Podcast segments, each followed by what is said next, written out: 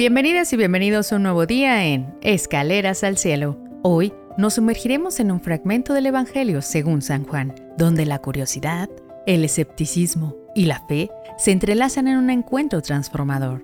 Ahora, con fe y humildad, abramos nuestros corazones a la palabra de Dios. En el nombre del Padre, del Hijo y del Espíritu Santo. Amén. Del Santo Evangelio según San Juan. Gloria a ti, Señor Jesús. En aquel tiempo, cuando Jesús vio que Natanael se acercaba, dijo, Este es un verdadero israelita en el que no hay doblez. Natanael le preguntó, ¿De dónde me conoces? Jesús le respondió, Antes de que Felipe te llamara, te vi cuando estabas debajo de la higuera. Respondió Natanael, Maestro, tú eres el Hijo de Dios, tú eres el Rey de Israel.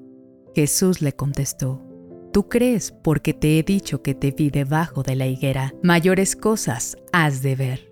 Después añadió, Yo les aseguro que verán el cielo abierto y a los ángeles de Dios subir y bajar sobre el Hijo del Hombre.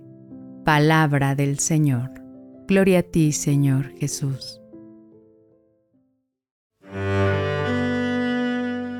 En nuestro día a día a menudo nos encontramos con prejuicios y expectativas basadas en nuestra experiencia previa o en las percepciones populares, como Natanael, que dudó que algo bueno pudiera surgir de Nazaret. Esta lectura nos invita a ir más allá de esos prejuicios y acercarnos a las situaciones y personas con una mente abierta y un corazón dispuesto. Jesús, al reconocer a Natanael antes de que se acercara, nos muestra el amor y el conocimiento profundo que Dios tiene por cada uno de nosotros. Nos conoce en nuestra esencia, en nuestros momentos más íntimos y en nuestros pensamientos más profundos. Esta interacción es un recordatorio de que, más allá de nuestras dudas y escepticismos, hay una verdad más grande esperando ser revelada.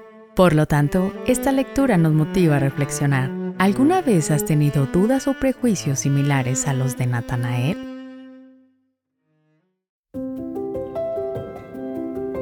Gracias por acompañarnos hoy en Escaleras al Cielo. Recuerda la importancia de mantener una mente y un corazón abiertos a las maravillas de Dios.